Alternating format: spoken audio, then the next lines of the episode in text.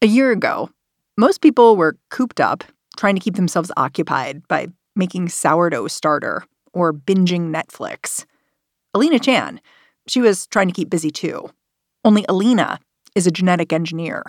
So scientists, when they see something strange happening, they want to study it. It's just a, like a, an, an inherent characteristic of scientists is that you want to solve problems. And last year, the strange thing that was happening was COVID, which meant Alina was asking herself, What could I do at home? This is how Alina began doing some of the most controversial research into the coronavirus from her home, the same way a lot of us have been working. It all started with the virus's genetic blueprint. And so at that time, the news came out that this virus was genetically stable. It was changing very little. So it, it looked so stable that it, at the time, a lot of experts said that maybe we don't have to worry about our vaccines and our uh, antibody therapies because the, the, the target is so stable. And this sounds like great news, but it got Alina's attention because she knows a little something about viral evolution. She'd studied SARS 1, which spread to humans back in 2003. That virus, it's so closely related to this coronavirus that some people call COVID SARS 2. If you look especially at SARS 1, which is, a, again, a, the most related virus to SARS 2 in terms of human outbreaks, when you compare SARS 1 to SARS 2, it is striking that there isn't this period of rapid mutation, uh, adaptation to the host that you could see in SARS 1, but not SARS 2. So with SARS 1, you could just see it like changing day to day, trying to figure out how to stick around its host? Uh, not day to day, but between patients. Based on the sequences that they got from patients at the time, you could see within the first two to three months, it was picking up dozens of mutations, like functional mutations. These mutations are how a virus optimizes itself to hijack as many human cells as possible. Each one is sort of like wiggling a key in a lock, hoping the door's going to pop open. What stood out to Alina was that it looked like this coronavirus, SARS 2, it had simply been handed the keys to the human body.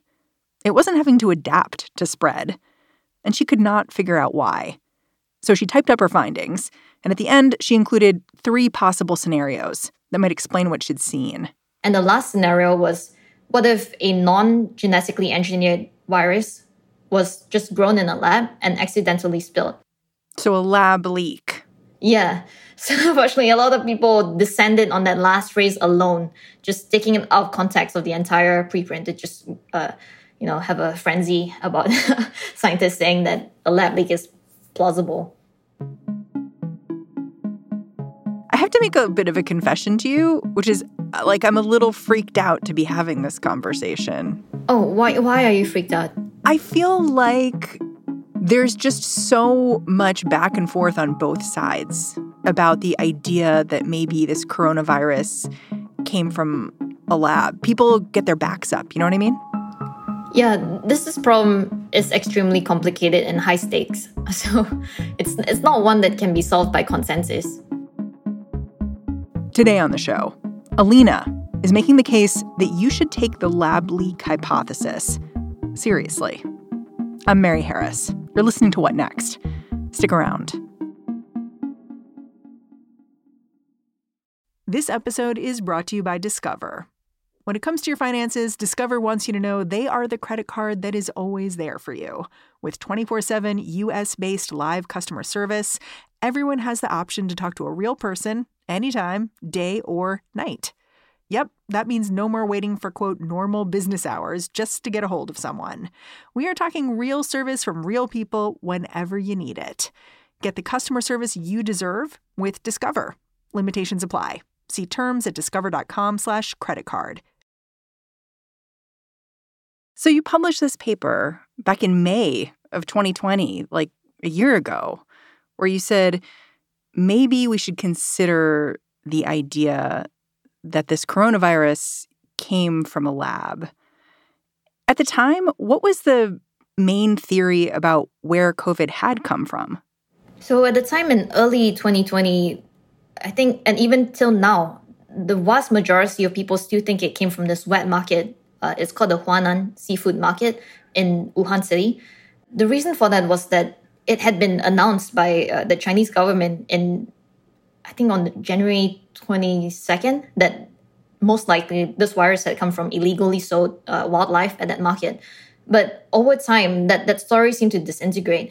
And by May 2020, uh, about two or three weeks after our paper came out, the uh, Chinese CDC director actually announced that the market was a victim. So the market wasn't the site of original spillover. He said it was most likely a later cluster. Oh, so the cluster, the cluster at the wet market, it wasn't where it started. Yeah, exactly. So where did the CDC director think it had started? He didn't provide any answers, but at the time, the genetic and the epidemiological evidence did not point towards the market being the original site of uh, spillover. It didn't point to the market being the source of the virus in the uh, in Wuhan city. There were other variants of the virus, early variants of the virus, that didn't seem to pass through the market. So they seemed to precede or, or be in parallel to the market.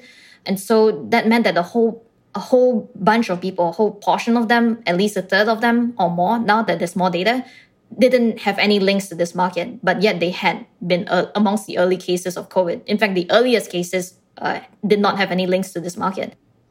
And I, I want to be really clear that I still think the wildlife trade is a plausible scenario. It's just that there has been such little advocacy from the scientific community to, to look into the lab leak that people like me have to push really hard on it and that makes us look like lab origins like advocates. So i don't know whether this came from a lab or from a, a market but i think it's essential that we have a real investigation a credible one free from political influence into whether this virus could have come from a lab or from the wildlife trade.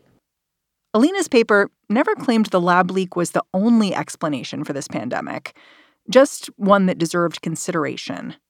But the political landscape last spring made even that careful suggestion radioactive in the scientific community. Back in February, Arkansas Senator Tom Cotton had gone on Fox and suggested that COVID might have been engineered by Chinese scientists as a bioweapon. China is obviously very secretive about what happens at the Wuhan laboratory. We don't know, again, where this virus originated. That's why it's so important that we at least ask the questions and get the evidence. But China continues to block our ability to ask those questions and get that evidence. And then in April, right before Alina published her paper, then President Donald Trump said he had reason to believe that the coronavirus outbreak originated in a laboratory in Wuhan. And my question is Have you seen anything at this point that gives you a high degree of confidence that the Wuhan Institute of Virology was the origin of this virus? Yes, I have. Yes, I have. And I think that the World Health Organization should be ashamed of themselves because they're like the public relations agency for China. And this country pays them almost. All of this meant that a lot of scientists were reluctant to go anywhere near Alina's hypothesis. But to Alina, the lab leak theory seems a lot less far fetched when you consider the lab at the center of it. Most of the questions that you and others are raising, they revolve around the Wuhan Institute of Virology, right? Yes. So what is the Wuhan Institute of Virology? It's China's first BSL 4 laboratory. It's a very prestigious, uh, highly funded uh, institute that studies viruses. And BSL 4, that's like the highest level of international bioresearch safety. So it means you can have potentially dangerous stuff in there. Yes, you, you have very dangerous stuff in there. and researchers at the Wuhan Institute of Virology, they were definitely studying viruses that look a lot like COVID, right? Yes, they have the closest virus uh, genome to COVID to, to SARS-CoV-2, and it's called RATG13. So that has its own interesting story because it's linked to these SARS-like cases from 2012 among some uh, miners in South China. And the WIV was one of the labs that followed up on those mysterious cases. They collected numerous viruses from that cave, from that mine, where the miners had sickened with a SARS-like illness. And the closest relative was from that mine. And my understanding is is there was a researcher there, Shi Zhenli, she would like literally go into caves and gather up virus and bring it back to the lab? Yes, they had a lot of younger uh, scientists and uh, personnel getting uh, crawling into the caves. These are extremely difficult to access like caves. They're not they're not like uh, tourist destinations where people can arrive by the busload and get in. So they they have to really squeeze in there and catch the bats and like sample all these thousands of bats, tens of thousands of bats over the past decade. And the bats have like sharp teeth and and they're in full hazmat suits. Sometimes they're in full hazmat suits. Sometimes they don't wear PPE when they do these collections. That is important because prolonged contact with so many bats means these scientists could be exposed to whatever the bats in these caves are carrying, and any exposure could go home with them to Wuhan. And Shijin Li, that lead researcher at the institute, she made clear the bats she studies in South China, they cannot fly as far as Wuhan. So the question is what was the conduit for a SARS 2 virus to get all the way from South China up into central China, where Wuhan City is. And I think this point is extremely important that Wuhan City is not in the SARS virus like spillover zone. So this lineage of viruses that resemble SARS-2 can only be found down south, like a thousand kilometers down south. Wuhan is not a place where you have you know, millions of these viruses residing in bats and they are sprinkling onto people. Like it, that is not the kind of place Wuhan is. It's a very modern city. It's like one of the most modern cities in the world. it's got this international airport that flies out to like directly to countries across every continent. And then in addition, there's research from this institute showing that it's pretty rare for humans to actually be infected by bats with coronavirus. And so it was unlikely that a human got infected and got all the way up to Wuhan and started an outbreak because that's just so rare. Yeah, there's this paradox that this whole program of virus hunting, uh, collecting, they, they, they say that they're trying to find the next pandemic before it finds us, right? They're trying to predict the next uh, pandemic potential pathogen. But as recently as September 2019, so like, you know, a couple of months before COVID 19 emerged, they published a paper saying that this sort of spillover is rare. And, and they're talking about even South China, so the, the place where the spillover zone is. They're not talking about the whole of China or the whole of the world. It isn't just the Wuhan Institute of Virology's location that raises eyebrows, but the kind of work the lab was doing, something called gain of function research. Gain of function research involves taking pathogens and letting them evolve, or sometimes deliberately editing their genomes to make them more transmissible or deadly. For years, the Wuhan Institute of Virology, the WIV, had openly participated in gain of function research, some of it in collaboration with American scientists. But intelligence reports claim that privately, this research went well beyond the experiments that were publicly disclosed. And that's the other research that the State Department of the US sort of hinted at. They, they said that they had intelligence that the WIV was engaging in secret military projects involving lab animal infections. So that whole side of research, I, I can't comment. I have not seen any of this intelligence. The public facing one, it was, I think, right at the border of what people think is dangerous gain of function research because they were characterizing these naturally found viruses but they didn't think that any of these were, you know, uh, high potential uh, human pathogens that could cause a pandemic. They thought they were just collecting bad coronaviruses and then, you know, characterizing them in the lab. Uh, it they could reasonably argue that this work was not creating more transmissible or more deadly viruses. So it sounds like we don't know if they were modifying the viruses to make them transmissible. We just know from the public facing documents they were certainly collecting a lot of viruses. And something that they might be interested in doing would be seeing what happened when they encountered more cells. Yes, I think that there's some troubling aspects of this. One is that they took down their virus database in September 2019 so they took down this database that had information describing 22,000 pathogen sequences, so or samples. So I, I, find that very disturbing. That up till now, even one and a half years later, almost we have not gotten access to that data. Um, so it looks like they're hiding something. It looks like they're hiding something. And there's one more thing we should talk about when it comes to the Wuhan Institute of Virology, which is that years before COVID became what it is today.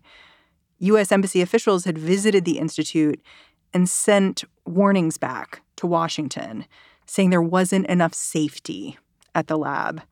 Have you had a chance to look at those cables and, and kind of think about the implications there? Yes, I looked at those cables, but actually, the thing that was most interesting to me was that in one of the cables, they said that China was prototyping the first global virus uh, collection program.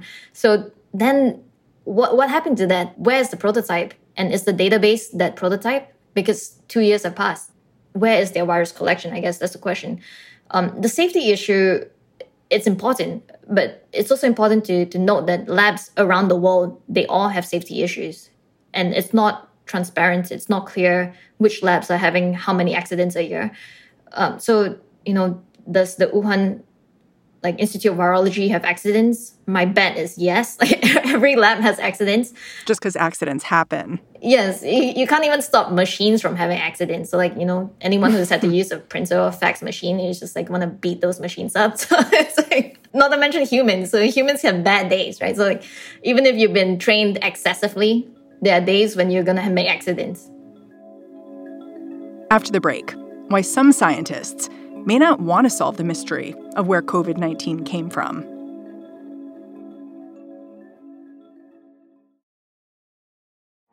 The future of America is in your hands. This is not a movie trailer, and it's not a political ad, but it is a call to action. I'm Mila Atmos, and I'm passionate about unlocking the power of everyday citizens. On our podcast, Future Hindsight, we take big ideas about civic life and democracy and turn them into action items for you and me. Every Thursday, we talk to bold activists and civic innovators to help you understand your power and your power to change the status quo. Find us at futurehindsight.com or wherever you listen to podcasts.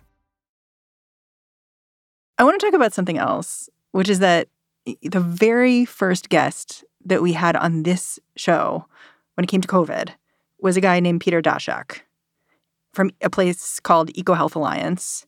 And he worked really closely, still does, I think, with the Wuhan Institute of Virology, including supporting the work of that woman you mentioned, she, who would go and collect viruses, which, you know, we don't know how many viruses are there, but, you know, we know that they're being collected my understanding is that pretty much as soon as you came out with that paper where you said, hold up, this virus is looking really different than the last virus like it, he started pushing back on what you had to say. Can you can you tell me how? Like what what was he saying? Yeah, so Peter Daszak and Shi Zhengli and several other uh, scientists they know each other from many years back since like SARS-1 since the emergence of SARS-1 because they were the team that was appointed to go find the origins of SARS-1 back in 2004 2005 and they were the group of scientists who discovered that the reservoir of the virus so not the intermediate host but the ultimate source of the virus was in bats. And so that, that was their story of how they know each other how they work with each other. And and since then they've built this program to hunt and sample viruses all across China, collect thousands, tens of thousands of samples, and build a virus collection. This is their mandate. Uh, and it's the mandate of the EcoHealth Alliance to find the next pandemic before it finds us. Even before Alina's paper came out, Peter Daszak had made his stance on the lab leak hypothesis clear. In February 2020, a statement appeared in The Lancet, the prestigious scientific journal. It had 27 signatories, but it was directed by Daszak. He and his colleagues had said the science overwhelmingly concluded that this novel coronavirus originated in wildlife and that it wasn't the product of manipulation in a lab. The letter also condemned any alternative explanations as conspiracy theory. But for all its confidence, this letter, it came out early. COVID-19 had just been named by the WHO. To Alina, it seemed a little too conclusive. So she asked Daszak to explain why he orchestrated such a strong statement. His reasoning was that he just wanted to protect his Chinese colleagues. So he didn't want them to be accused of, you know, a deliberate bioweapon or anything like that. And that's why he made such a strong stand to, to say that this definitely did not come from a lab. I mean, Daszak had money at stake when it came to these relationships with the Wuhan Institute of Virology. My understanding is that he actually lost funding from the NIH after the Trump administration became aware of his research. And even now, I think that the funding line was opened back up, but it's it's pretty difficult to apply for. So you can kind of understand also from a personal perspective, as a scientist wanting to do work, why you might fight. Yes, I. Although I think that decision to withdraw funding was uh, partly political, or, or maybe even mostly political, Peter Daszak he stands to lose millions because when we look at this problem of did the virus come from a lab, it's not just that did it come from a lab in China. the question is, will more viruses in the future come from labs anywhere around the world? And we have all of these virus hunting programs spread out everywhere, especially in developing countries. So it's worth hundreds of millions of dollars. And it's not just Peter Daszak. It's many, many groups of scientists all draw from this money. So there's a disincentive for them to to advocate for an investigation into lab origins because it could shift the perception of their work as life saving, as pandemic preventing, to one that could actually result in a pandemic and, and lives lost.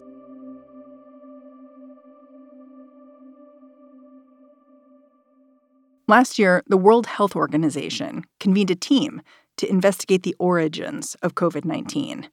Peter Daszak was actually one of the scientists on that team.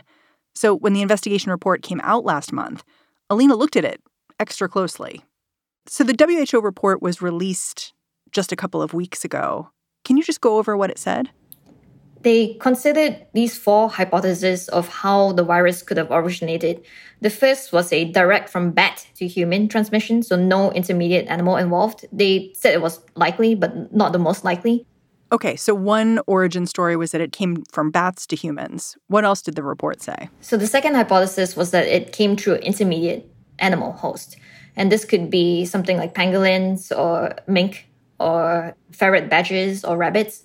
So bat bites a pangolin, pangolin infects a human. Yes. So that, that's their hypothesis. But the problem here is that the viruses found in pangolins are very distantly related from to SARS-2. So the closest relatives are all from bats. So you've got like almost, I think, now maybe even a dozen bat viruses that are closer to SARS-2 than, than, than the ones from pangolins. And there's also no evidence. There's no there's no trail of animals uh, hosting SARS-2 like viruses that leads to Wuhan. So they've, they've tested, I think, something like 50,000 or more samples of animal samples across China, and they found zero. Zero samples have SARS-2 in it. Zero? Yeah, zero. So they've, they've tested across more than 30 provinces and tens of thousands of animal samples, including farms and markets and uh, wildlife breeding centers, and they have not found any SARS-2. So that seems like an unlikely scenario. What were the other theories? So two more. So the, the lab leak was the next one, and they classified it as extremely unlikely. It was the least likely, in their opinion, of all the theories. Yes. But they, they left the door a crack open. So they said that if in the future any evidence arises to suggest a lab leak, then they can go investigate. So evidence first, and then they'll investigate. Yeah, the problem is that there's no evidence for animal spillover. So, so I think there's a little bit of a bias towards animal spillover uh, hypothesis here in, in their report. So this is the only theory that they're saying we need evidence before we investigate. Yes. Was there one more theory? Yeah, yeah, and this is the best one.